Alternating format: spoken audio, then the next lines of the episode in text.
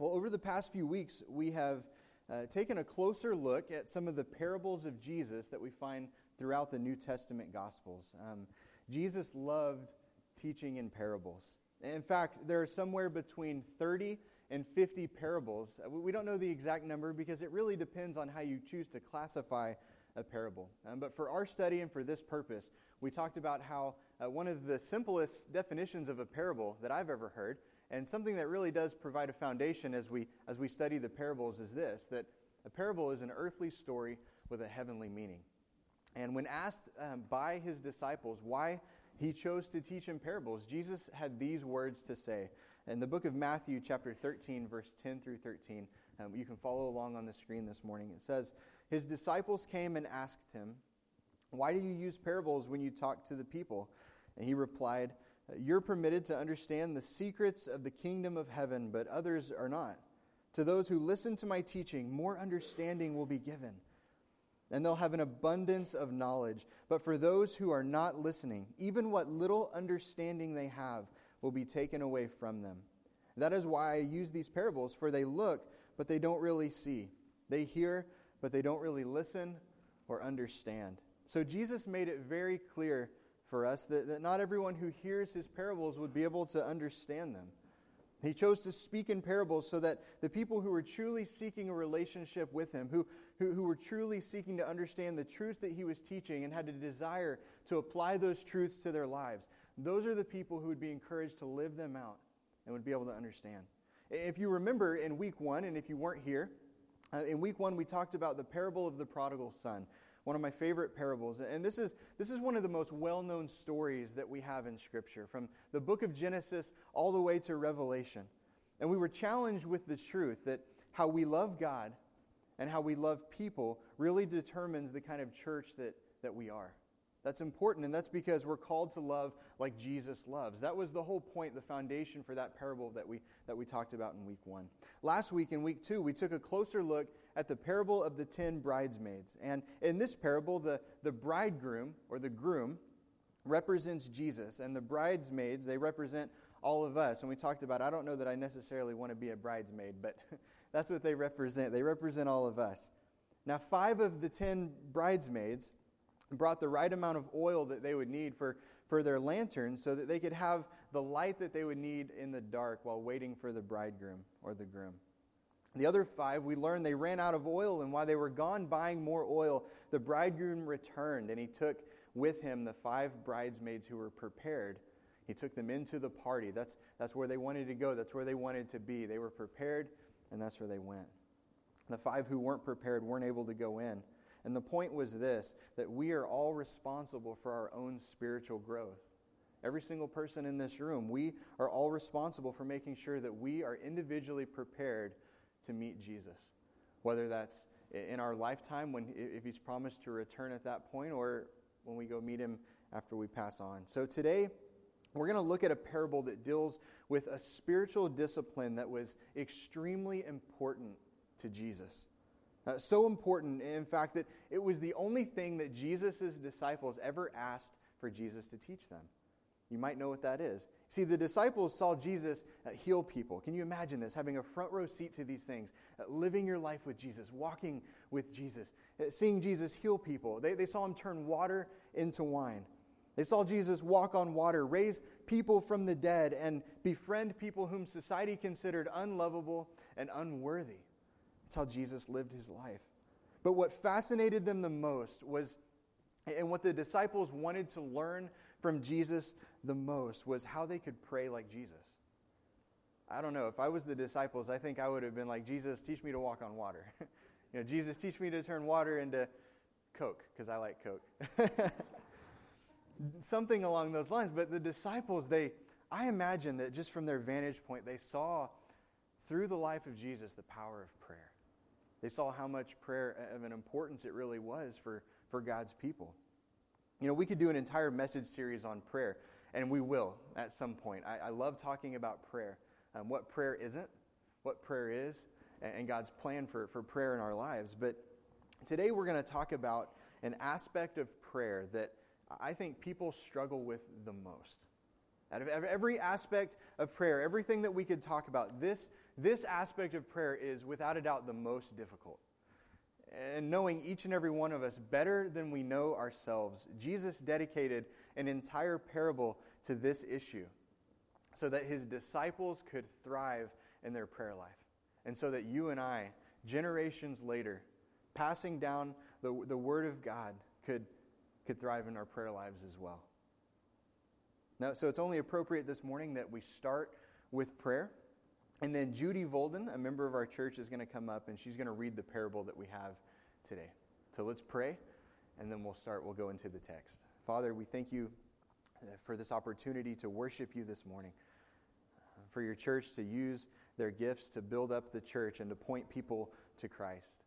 And this morning, as we as we read this parable, I pray that it's, it's not my words that people take with them, but it's your word. That Holy Spirit, you would convict us in the area that we need conviction in our lives, that you would comfort us where we need comfort, and that you would encourage us where we need encouragement. We thank you for this opportunity, it's for your glory. In the name of Jesus that we pray. Amen. All right, Judy, if you want to come up and, and read the parable that we have today, it'll be found in the book of Luke, chapter 18, verse 1 through 8. Good morning. Then Jesus told his disciples a parable to show them that they should always pray and not give up. He said, In a certain town, there was a judge who neither feared God nor cared about men. And there was a widow in that town who kept coming to him with a plea Grant me justice against my adversary. For some time he refused, but finally he said to himself, Even though I do not fear God or care about men, yet because this widow keeps bothering me, I will see that she gets justice, so that she would, won't eventually wear me out with her coming. And the Lord said, Listen to what the unjust judge says. And will not God bring about justice for, the, for his chosen ones who cry out him, for him day and night? Will he keep putting them off? I tell you that he will see that they get justice and quickly. However, when the Son of Man comes, will he find faith on the earth? Amen. So, Luke 18 is a unique parable. It's unique in this sense. Um, many of the parables that Jesus taught help paint a clearer picture for us of what God is like. All right, when we look at Luke 18, uh, this particular parable, it shows us what God is not like. And in this case, God is not like the unjust judge that we just read about. So we're going to reread the parable this morning in smaller sections and then uh, unpack that together, and you'll see exactly what I'm talking about. So, Luke 18, uh, verse 1 and 2, this is what we read. On the day Jesus, uh, one day, Jesus told his disciples a story to show that they should always pray and never give up. There was a judge in a certain city, he said, who neither feared God nor cared about people. So this parable starts by introducing us to a judge who's described as a person who doesn't fear or, or love God and he doesn't care about people. Now, as I'm reading this, there's nothing funny about this other than, isn't this an odd way to describe someone? I mean, to choose to use those words to, to describe someone's character or who they are as a person. I thought about it this way it would be like my family moving into town. If you're a guest with us today, we just moved here a little over maybe a month ago. It would be like us moving into town and some of our uh, elders or church leaders taking us around town to meet different people in the community, different business owners, different families. And as we drive around, and we're seeing things for the very first time. They say, hey, look, look over there. There's a, a, bakery over there. Man, that guy makes some of the best tasting bread in town. You've got to get some bread. And, and then, knowing myself, I would go home and then immediately go get some bread. Over here's a family who's been selling insurance for for generations. They're, they're so kind. They've always been really involved in the community. They love meeting new people. That's just the kind of family they are. Just around the corner is a small bookstore that's been here a really long time. The, the owner is a lady who's faithfully attended and served in her church for years. She, she loves kids, and she loves helping young people use their imagination and their creativity um, from what they read in books. If you look over in this house over here, there's a judge that lives in that house. He doesn't love God or care about people. Wouldn't you hate to be described this way? But there's a reason that Jesus chose to do this. Now, let's keep reading in verses 3 through 5. It says, A widow of that city came to him repeatedly, saying, Give me justice in this dispute with my enemy. The judge ignored her for a while, but finally he, he said to himself, I don't fear God or care about people. So he knew that about himself, at least. And, so Jesus was already telling him what he already knew. But this woman is driving me crazy. Husbands, don't look at your wives this morning. I'm going to see that she gets justice because she's wearing me out with her constant requests. There's some humor here. So the widow lived in the same city as this judge, and she's repeatedly approached him about a problem that she's having with someone who she describes as her enemy. Now, we don't really use language like that anymore, do we? I mean, we don't say, hey, my next door neighbor, this guy is my enemy. You know, we, we don't say things like that. It's kind of weird, and, and you definitely don't say it in, in public. You know, but she, she came to this judge, and she had no problem saying that. She disliked this person so much that she kept pressuring the judge to do something about the issue that she had. Now, we don't know if she bothered him for a week, if she bothered him for a month, a, a year. We have no idea. But we, what we do know is that the judge finally gives in and he decides he's going to settle her case. Now, parents, we've all been there, all right? Whether you have kids at home right now or your kids are grown and they're out of the house, we have all been there. Our, our kids want something so bad. They want it so bad that they're, they're willing to keep asking until they do one of two things. They either get what they're asking for or they give up because they've asked for, for so long and they're just worn out. They're just tired of asking. I'll, I'll use my boys as what I consider the perfect example. Now, if you haven't met my, my family, we have four boys. My boys are going to be the ones that run around and wreak havoc, and it's, it'll be crazy. But I'll use them as an example. So, our previous church that we attended, they have had a Thursday night service. Um, the point of this was to reach families who um, either worked in the, on the weekend or traveled on the weekend, and it really was a great outreach. It was a great way to reach people who couldn't be there on Sundays. Now, our Thursday night routine as a family became like clockwork. We, we'd arrive at church about 6.30 in the evening, and right as we walk in the door, what do you think our boys did? They ran straight for the cookies, all right? They, they made a beeline. They knew exactly where they were going. The only problem was we had just eaten dinner, like right before we came to church. All right, they'd already showered and got ready for bed because in an hour and a half it was bedtime. We'd come to church, we'd worship and, and, and serve, and then we'd go home and they'd go to, go to sleep. And Faith and I, we know, even if they eat one cookie, if they get their hands on one cookie, it's going to mean that they're going to be up until like 11 or 12 at night, and that just does not work for us. Parents, you know what I'm talking about. So what do they do? They, they ask, and they, they beg, and then they ask some more. But former church members as my witness, I'll give you numbers if you want. Mom and dad nev- never gave in to their constant requests. I'm here to say this morning their nagging did not sway us, all right? So let's read a, a couple more verses to close out this parable. It says, Then the Lord said, in verse 6 through 8, Learn a lesson from this unjust judge. Even he rendered a just decision in the end. So don't you think that God will surely give justice to his chosen people who cry out to him day and night? Will he keep putting them off? I tell you, he will grant justice to them quickly. But when the Son of Man returns, how many will he find on earth who have faith? So here's a truth about God that we learn through this parable. Um, God doesn't answer our prayers in the same way that this unjust judge answered the widow's request. Here, here's what I learn is that we don't bother God when we continually come to him in prayer. We don't bother God.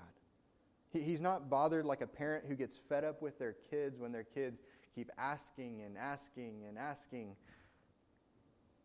And that's because he's a perfect parent. He's a perfect father. He, he never gets tired of hearing from you. And he doesn't give in to our prayer requests because we, we bug him. Uh, the truth is, we don't bug God. We don't bother God. He loves to hear from you. So, what do we do? This becomes the question for this morning. What do we do when we feel exhausted about praying for that one thing? when we get so discouraged in, in prayer, when what, what do we do when life circumstances keep us discouraged and, and we, we're struggling in prayer? When we've prayed for that family member for, for weeks and months and maybe years, when you've prayed for that son or daughter, like in, in the parable of the prodigal son, to, to come home and they just haven't. What do we do when we've prayed about something so much and it just feels like there's no answer? When we get discouraged in prayer. This morning, to help us learn what I believe are, are, are, healthy truths and healthy foundations for persevering in prayer, I want to talk about a few truths that we learn about God through His Word. The, these truths are so applicable for, applicable for our lives when it comes to persevering in prayer. So, the first thing is this if you're taking notes, and we'll have it on the screen, is that when it's hard to pray, trust God's promises. When it's hard to pray, trust God's promises. So, a lot of Bible scholars, um, college professors, and, and theologians, they believe that there are between 5,000 and 8,000 promises made by God to his people through his word. Now, that, that's over 5,000 promises in God's word that you and I can claim in our own lives every single day. Now, I like, I'm more of a history and English kind of person. My wife is, is math and science and, and everything else, but I'm not a math person. That's the point. So I kind of struggle with that, but I think I did my math right this morning. If, if you do the math, that's one promise that we can claim in our lives every single day for over 20 years. One promise made by God to his people through his word that we can claim in our own lives every day for over 20 years. And what's amazing is that a lot of God's promises have to do with prayer, specifically God's faithfulness to his people in prayer. And I believe that's what the end of Luke 18 is pointing to. It's reminding us that when it's hard to pray, we can trust those promises. So, what, what are some of God's promises about prayer? Well, instead of going through all 5,000 promises this morning, that would take forever. It's like doing a sermon series of all of Jesus' parables. It would take a year. This would take a really long time, so we're not going to do that. So, what I thought about this week was I'd like to share three promises with you that have been really uh, impactful in my own life over the past couple years. These are promises that have meant a lot to me when my family has gone through a difficult season. So, if the first thing, if you're taking notes, when it's hard to persevere in prayer, the first promise that we can claim is this that God doesn't break his promises. God does not break his promises. In the book of Numbers in the Old Testament, chapter 23, verse 19, it says, God is not a man, so he does not lie. He's not human, so he does not change his mind. Has he ever spoken and failed to act? Has he ever promised and not carried it through? And then in the New Testament, in 2 Timothy chapter 2, verse 13, it says, If we are unfaithful, he remains faithful. And then listen to this, for he cannot deny who he is. See, these verses, they teach us about the character and the nature of God. It's not in him to make a promise and then not follow through with it. That's one of the things that I would say is impossible for God to do. He's unable to make a promise and not carry it out. That's just part of who he is, it's part of his character. And this can be so hard for us to understand because, church, we make promises that we don't keep. Every person in this room, at one point or another, whether it's something big that was a, year ago or maybe it was this weekend or even this morning, at some point or another, every person in this room has made a promise that you didn't follow through with a promise at work. Maybe you're working on a project and you say you're going to get it done and then you don't. Maybe it's a promise that you didn't keep to your spouse or, or to your kids. You know, we've all made promises that we didn't keep, but God has never gone back on a promise that He's made. And that's why it's so important for us this morning. It's so important for us to claim this truth, especially when it's hard to keep praying, when it's hard to persevere in prayer. We can claim the promise that God does not break his promises. He doesn't break his word. The second promise that's meant a lot in my life over the past few years is this God cares about our hurts. For some of you, this is the nugget of truth that you need to take with you today. God cares about our hurts. God cares about every season of our lives. He cares about every interaction that we have. He cares about every word that is spoken. Scripture teaches us that God knows the exact number of hairs on our head. That number has been a lot less for me over the past few years. God's word teaches us that He's especially close to us when we're going through something difficult. Maybe that's you today. You know, we tend in, especially in American churches, we, we come through the doors on Sunday morning and even if we've had the worst weekend, the worst time, maybe we got in an argument with our spouse or we yelled at our kids, we come through the doors and we just kind of put on a mask and we try to let people think this is really what it's like. I like to say it's kind of like our Facebook accounts. people see that and they get so jealous of the vacation you went on or you know what you're doing with your kids or how happy you look and, and our facebook only shows surface level what's going on in our lives it's not real you know we only let people see what we want them to see but god sees past the mask he sees past the hurt everything that's going on in our lives and scripture teaches us that he's especially close to us when we're going through something difficult uh, psalm 34 verse 18 says the lord is close to the brokenhearted he rescues those whose spirits are crushed. There's an active involvement that God has in our lives when we're going through something difficult. In Psalm 46, verse 1, it says, God is our refuge and strength. He's always ready in times of trouble. I don't know if you knew this or not, but most of the Psalms are either prayers or songs. And what's amazing is that for the early church, their worship would have consisted mostly of what they read in the book of Psalms. They didn't have some of the hymns that we sing today that, that we love so much and we hold so tight to. They didn't have some of the contemporary worship or the modern worship that, that the younger generation loves and, and wants to sing. That would have all been modern and new for them. They, they didn't have that. What they had was God's Word. And here's what we know because they had God's Word and that's what they taught and that's what they sang the early church knew that God cared about their hurts. They would have read Psalm 34 and Psalm 46. The early, early church knew that God cared about their hurts, even when their prayers weren't answered right away, or, or even answered in the way that they thought that they should be answered. And what's amazing is I truly believe this as we read New Testament scripture is that the early church, they would have learned to worship in the midst of their pain and in the midst of their struggles because they knew that God never breaks his promises and that God cares about their hurts. God cares about our hurts as well. Jesus taught this truth in the Lord's Prayer. Remember, out of all the things that the disciples could have asked Jesus uh, to teach them, they asked to learn how to pray. And it was in the Lord's Prayer that Jesus taught them these words. I love this. May your will be done on earth as it is in heaven. Well, what do we know about our time here on earth? Uh, John 16, verse 33, is a perfect verse for this. It says, I've told you all of this so that you may have peace in me. Our, our peace is in, in Christ. And then here it comes, church. Here on earth, you will have many trials and sorrows. But take heart. And then here's the comma. I love the comma because I have overcome the world.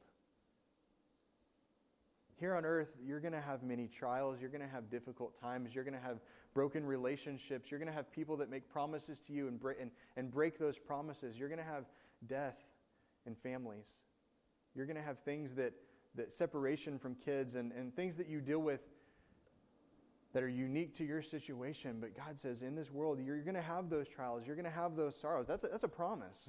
We're going to have those. But here's, here's the promise that, that solidifies that. Take heart because I have overcome the world.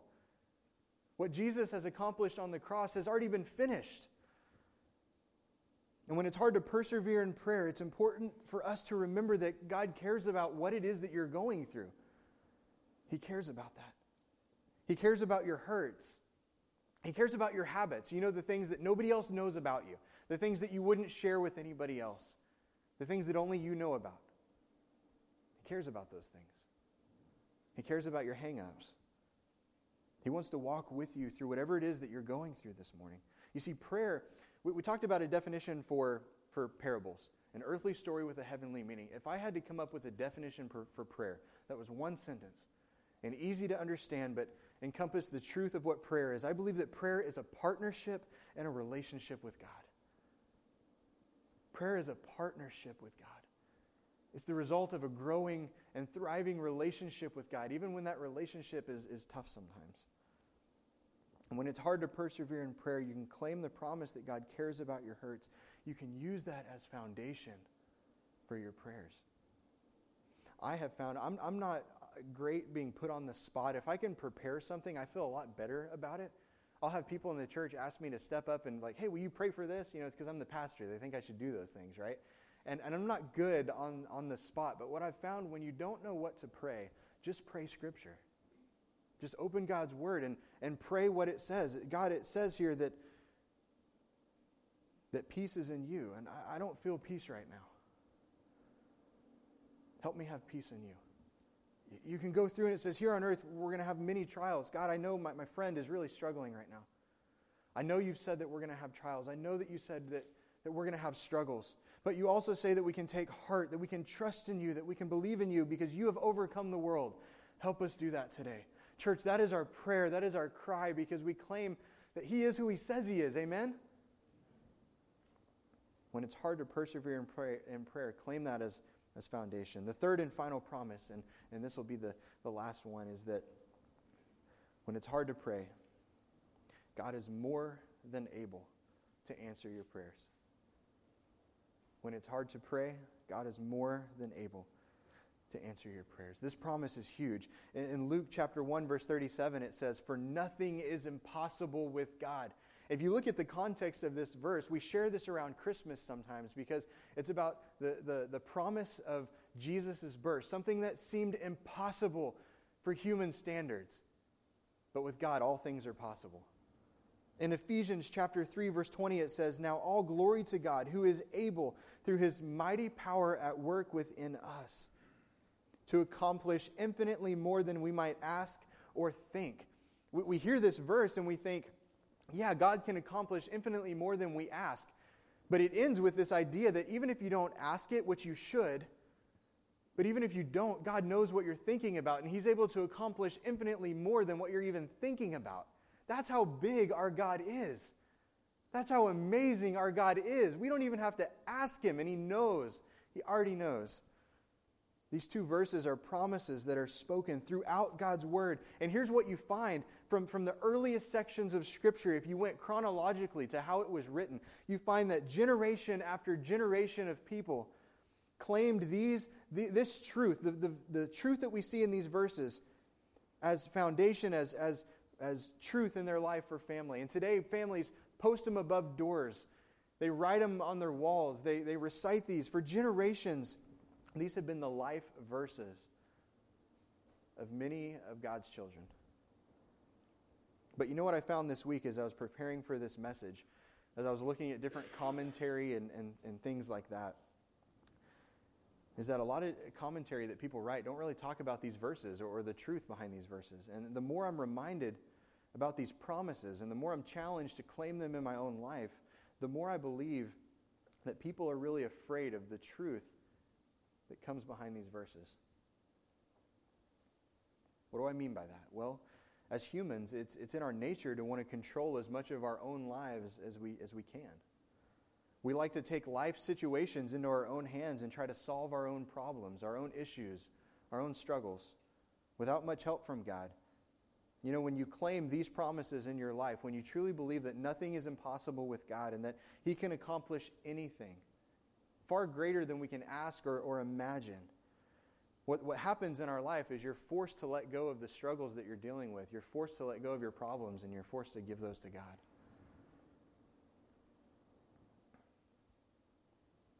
That scares a lot of us. It scares a lot of us because we like to control everything that goes on in our own lives. But it's foundational when it comes to persevering in prayer. We have to believe that God can truly do anything. And we have to be willing to give Him the struggles and the issues that we face on a daily basis. We have to be willing to lay those at the feet of Jesus. I believe that the foundation of Luke 18, the foundation of persevering in prayer, starts with claiming the promises of God, claiming the promise that God never breaks his promises. He, he always keeps his word. Even when we don't, he does. Claiming the promise that God cares about our hurts. He is especially close to those who are going through a difficult season. Maybe that's you today. Claim that promise. And claiming the promise that he's more than able to answer our prayers. Remember, church, nothing is impossible with God. He can do far more than we even ask or imagine. So we get to the end of Luke 18, and naturally, it goes, my mind takes us back to the beginning, to the start of Luke 18, which is how we're going to end our time today. You see, Luke 18 begins by telling us the purpose of this particular parable that we read today. And I imagine as Jesus was sitting with his disciples and sharing these words, the attitude must have been so unique, just so incredible. Luke 18, verse 1 says, One day Jesus told his disciples a story to show that they should always pray, that they should never give up. The second main point for today, and this is, this is what we'll end with, is that when it's hard to pray, keep praying and never give up. You see, without the right foundation, persevering in prayer is impossible. Maybe you felt like that. You, the baggage that you have in your life, the struggles that you have, the relational issues, the, the tension that you feel in your life, it just follows you every single week. Have, have you given that over to God? Have you begun to claim these promises in your life? But Jesus encourages us that we should keep praying. We should, we should never give up. And we're able to pray because we claim the promises of God is our foundation. We believe that He is who He says He is. And we believe that prayer is all about a partnership and a relationship with God. Remember, our prayer doesn't bother God. If you hear anything else today, hear that. Our prayers don't bother God. He, he doesn't just give into them because we're a nuisance to Him. He loves you and He loves to hear from you. So here's my charge for the church today. Here's my challenge for all of us today is that we would keep praying, we would never give up, and we would claim the promises of God as our foundation in prayer.